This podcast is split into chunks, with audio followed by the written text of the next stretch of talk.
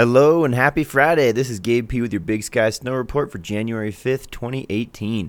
Today will be cloudy with a high near 34 degrees and a low near 27 degrees. There's a slight chance of snow today, mainly after 1 p.m., and winds will be blowing out of the west-southwest around 10 to 15 miles per hour. We should be expecting a bit of new snow tonight and tomorrow. The warmer temps should make for some creamy turns out there on one of our over 250 open trails, so get your gear and head on up to Big Sky Resort. You can also find more detailed snow report info at www.bigskyresort.com/snow. Thank you. Have a great day.